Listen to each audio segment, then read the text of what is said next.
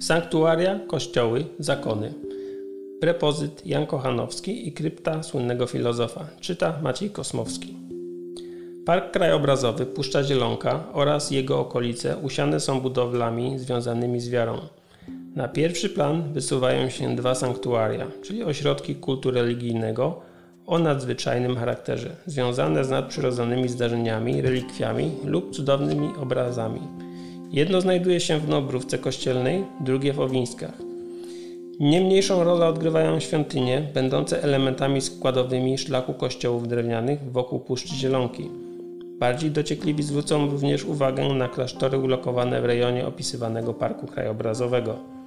Nie zostały one oczywiście pominięte. Poniżej autor przedstawił obiekty o charakterze religijnym Puszczy Zielonki i okolic wyróżniające się według niego najwyraźniej. Sanktuarium Matki Bożej Pocieszenia w Dąbrówce Kościelnej. Pierwszy kościół w Dąbrówce Kościelnej został wybudowany jeszcze przed 1404 rokiem. Istniejące tu cztery drewniane świątynie niszczyły pożary bądź były rozbierane. Od XVII wieku wieś otoczona Puszczą Zielonką stała się celem pielgrzymek. Stanowi to pokłosie opowieści, że w czasie potopu szwedzkiego zawieszonym na okolicznym dębie obrazem Matki Bożej Dąbrowieckiej zaczęły dziać się dziwne rzeczy. Otóż wizerunek przez wiele dni i nocy jaśniał nadzwyczajnym blaskiem. Cudowny obraz wzniesiono do kościoła, aby umieścić w ołtarzu głównym. Nie przetrwał jednak, niestety do dziś. Spłonął bowiem wraz z kościołem, albo przez burzę z piorunami, która nawiedziła te strony w połowie czerwca 1774 roku, albo od resztek żaru z kadzidła pozostawionego przez ministranta w październiku 1925 roku. Od czasu zniszczenia pierwotnego dzieła wykonano kilka kopii religijnego wizerunku. Obecną stworzył w latach 50. XX wieku malarz Leonard Torwirt, który wsławił się jako twórca wędrującej Matki Boskiej Częstochowskiej z okresu obchodów milenium Chrztu Polski. Uroczystość przeozdobienia obrazu przez kardynała Wyszyńskiego i arcybiskupa Baraniaka koronami papieskimi odbyły się w 1969 roku zgromadziła w Dąbrówce Kościelnej około 30 tysięcy wiernych. Ponowna koronacja miała miejsce w 1994 roku, pięć lat po tym, jak złodzieje łamali się do świątyni, rabując papieskie korony oraz inne wota. Sanktuarium współczesną formę zaczęło przybierać stopniowo, od okresu międzywojennego, kilka lat po spłonięciu drewnianej budowli. W trakcie II wojny światowej najpierw stanowiło ono miejsce pobytu jeńców radzieckich, którzy rozbudowali lotnisko dla Luftwaffe we wsi Bednary, a później odgrywało rolę niemieckiego magazynu materiałów budowlanych. Hitlerowcy w tamtym czasie ścieli stary dąb, na którym według tradycji wisiał pierwszy wizerunek Matki Bożej Dąbrowieckiej. Po dziś dzień kościół w Dąbrówce Kościelnej odwiedzają tłumy wiernych, szczególnie w okresie letnim podczas odpustów. Sanktuarium Matki Bożej Fatimskiej w Owińskach. W 1965 roku arcybiskup Antoni Baraniak przekazał portugalską figurę Matki Bożej Fatimskiej kościołowi świętego Jana Chrzciciela w Owińskach. Odtąd największa okoliczna świątynia, wykorzystywana wiekami przez cysterski sprowadzone ze śląskiej Trzebnicy, nosi miano sanktuarium. Dzisiejszy kształt budowla przybrała w pierwszej połowie XVIII wieku. Zawdzięcza go przede wszystkim Pompeo Ferrariemu, jednemu z najwybitniejszych architektów baroku pracujących na obszarze Polski. Włoch to odbudowania kościoła, który uległ zniszczeniu przez pożar od pozostawionej płonącej świecy, częściowo wykorzystał stare mury romańskie i gotyckie. Tuż przy sanktuarium znajdują się dawne zabudowania klasztorne oraz park przyklasztorny, który został niedawno zaprojektowany od nowa tak, aby oswajając z otoczeniem osoby niewidome, wychowanków miejscowego specjalnego ośrodka szkolno-wychowawczego dla dzieci niewidomych.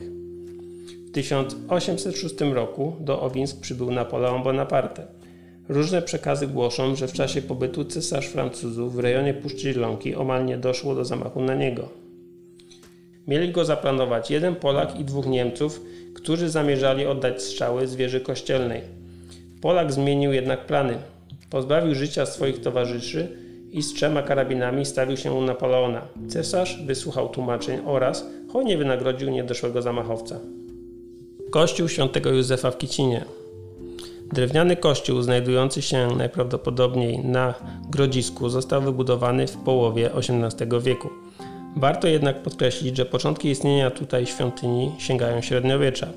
Funkcję prepozyta poznańskiego w latach 1564 do 1574 pełnił Jan Kochanowski, stąd też dobra kicińskie stanowiły dla poety źródło dochodu, choć zapewne nigdy nie pojawił się on w tej miejscowości, zlokalizowanej na obszarze dzisiejszej gminy Czerwonak. Podczas II wojny światowej kościół świętego Józefa był świadkiem tragicznych wydarzeń. Niemcy wywieźli do obozu dla księży w Chludowie proboszcza Ludwika Hassego, gdzie niebawem zmarł. Ksiądz Hasse kierował parafią w Kicinie aż 35 lat. Co więcej, na terenie plebanii hitlerowcy utworzyli obóz pracy dla Żydów zatrudnionych przy budowie drogi do wsi Kliny. Łącznie straciło tam życie 76 osób. Upamiętnia to dziś tablica pamiątkowa. Udokumentowane jest m.in. publiczne powieszenie na szubienicy czterech więźniów za kradzież ziemniaków z pola Bauera, czyli niemieckiego rolnika. Jako przyczynę zgonu, co znamienne, wpisano niewydolność serca. Dziś kościół w Kicinie odwiedzany jest licznie przez wiernych, przede wszystkim podczas misterium męki pańskiej. Kościół Najświętszego Serca Pana Jezusa w Rejowcu. W pierwszej połowie XVII wieku Andrzej Rej założył wieś Rejowiec. W samym środku nowo powstałej miejscowości zainicjował wybudowanie zboru dla kalwinów przybyłych z Brandenburgii. Najprawdopodobniej na tę wiarę przyszła część okolicznej szlachty, czego świadectwo stanowią ulokowane w kruchcie kościoła blachy trumienne z namalowanymi herbami szlacheckimi, chociażby leliwa, topór i zaręba. Budowę drewnianej świątyni wyznacza się na znacznie późniejszy czas niż powstanie miejscowości. Jest to 1820 rok, który widnieje na chorągiewce zdobiącej szczyt wieży. Nie wiadomo jednak do końca, czy owa data symbolizuje tylko gruntowny remont wcześniejszego obiektu, czy stworzenie nowego od podstaw. Drewniany kościół przez długie lata służył ewangelikom i wtedy miejscowi katolicy musieli udawać się na mszę do oddalonej od 7, o 7 km Dąbrówki Kościelnej.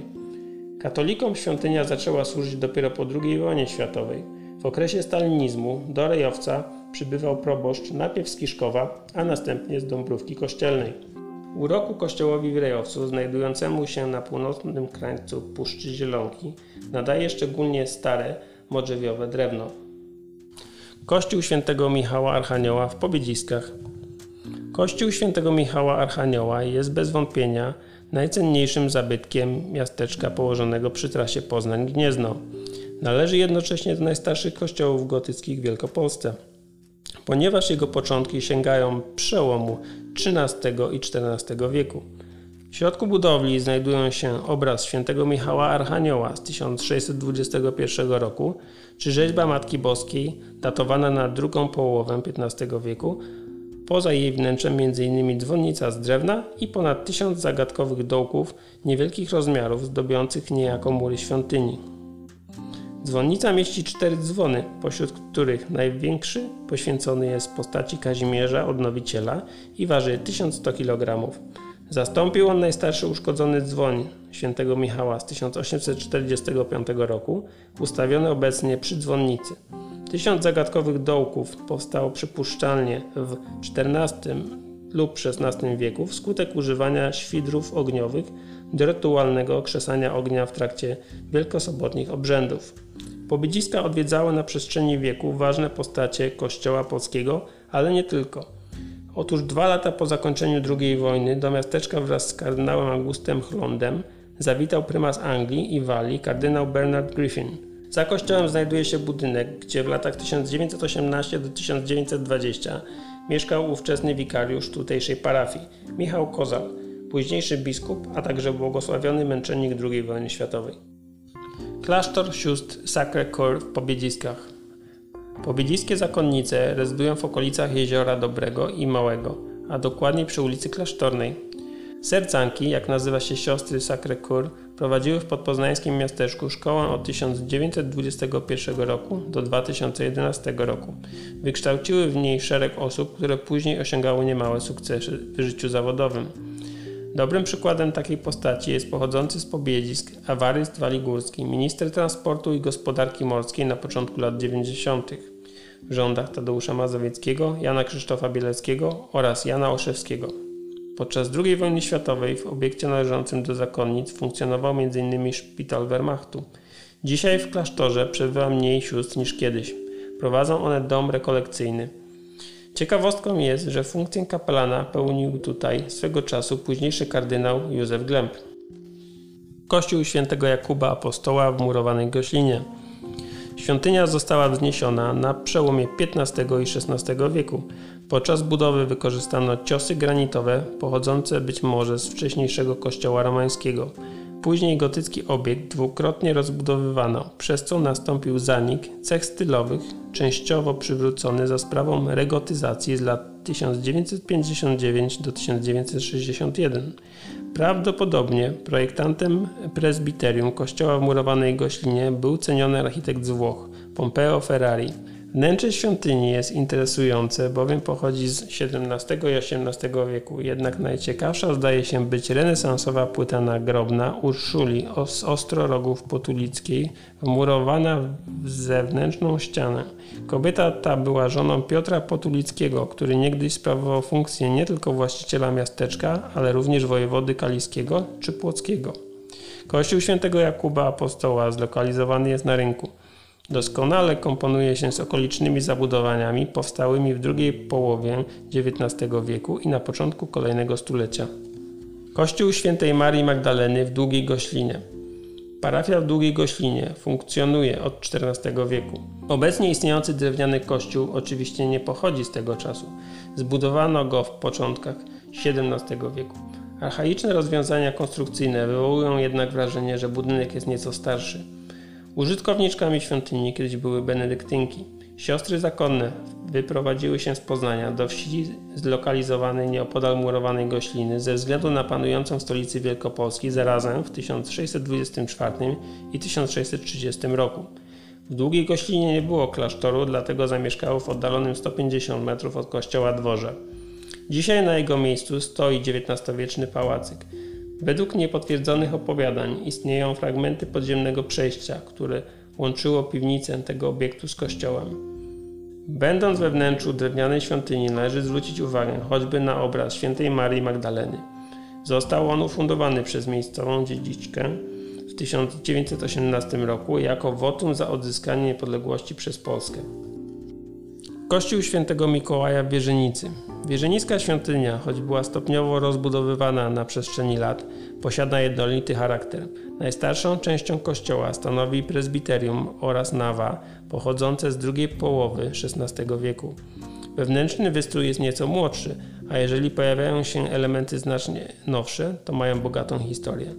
Przykład stanowi fotel Celebransa, pochodzący z XIX-wiecznej rezydencji Augusta Cieszkowskiego, znanego filozofa oraz społecznika, który mieszkał w Wierzenicy.